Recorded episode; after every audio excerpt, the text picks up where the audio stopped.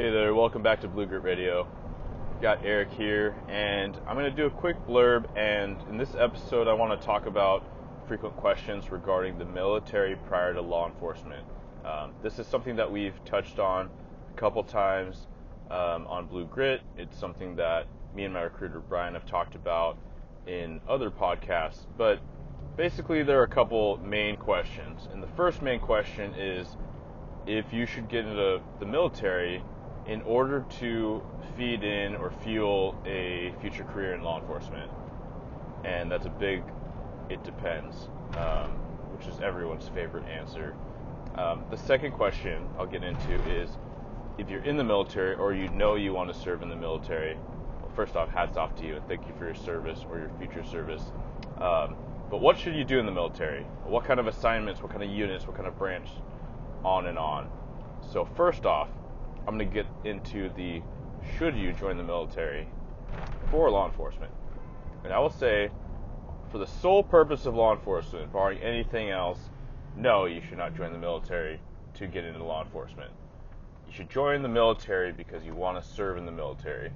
Um, if you want to get into law enforcement and the military seems like it's a really good route for you as far as development, college might not be your thing, um, there's no other work opportunities that you've had prior that you can even think about that would be interesting to you, and you kind of like the idea of service, then I would say entertain it. Uh, I would say definitely do your homework, do a lot of soul searching, talk to people, reach out, um, anyone that you know or friends of friends, family, what their experience was like. Um, just like when you're getting law enforcement, right? Hopefully, this is helpful to you if you don't know anyone personally in law enforcement that's a lot of what the page is about.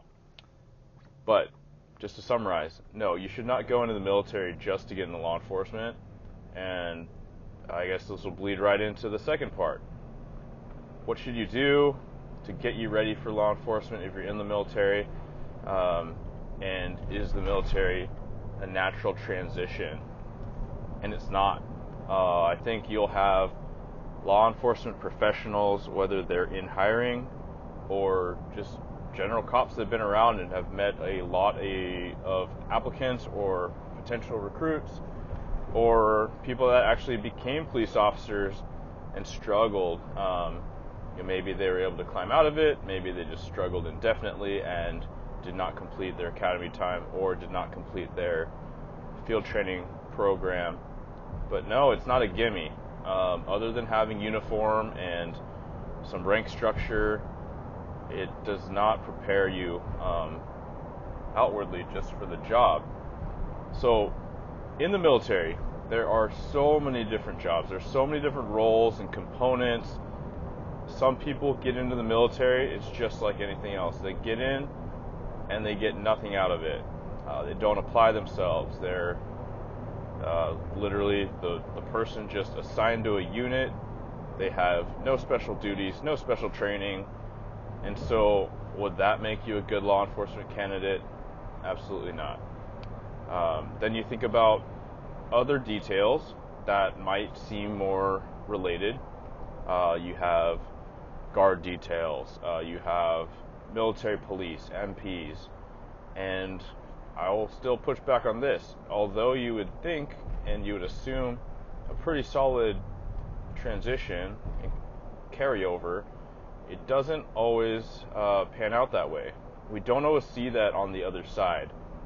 And this will take me to my real takeaway that you've probably heard me say before, which is do something that you're passionate about, do something that you're good at, or something that you can continue to build and, and, and develop, because that's what's going to make you a better law enforcement officer or first responder, right?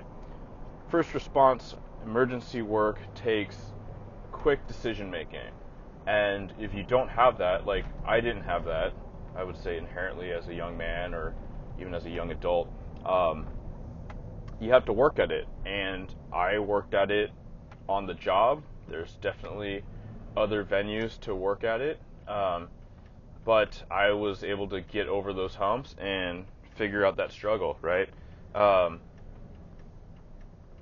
MP guard details, depending on the person, the depending on the military officer or whatever, some of those people have uh, engaged, they've challenged themselves, they've taken on additional duties, they've taken on leadership abilities, and they've learned to be dynamic and flexible and accept adversity, all those awesome things, right? But again, some people can only follow orders, and that is not going to be useful in the street. Oftentimes, your sergeant is no closer than a phone call away, and you gotta you gotta make do with what you have, with the legal knowledge, with the judgment um, that's informed based on your legal knowledge and training, and your wits, right? Your street smarts or your book smarts and combination therein. So, senior officer on your crew might not be able to help you. Uh, peer officer might not be able to help you. Ultimately, you got you, and you got to make a decision. It might not be the best decision, but uh, as a wise man once told me when I was literally seeking out ways to become a more dynamic, quick thinker in stressful situations, he told me that a good idea now or a good option now is better than the great option or best option later. And I still carry that with me. I pass it out and advise my new guys to think on that, especially if they know that they tend to be your overthinkers, if they know that they tend to be um, someone that likes to evaluate every little nuance and detail and figure out best case scenario.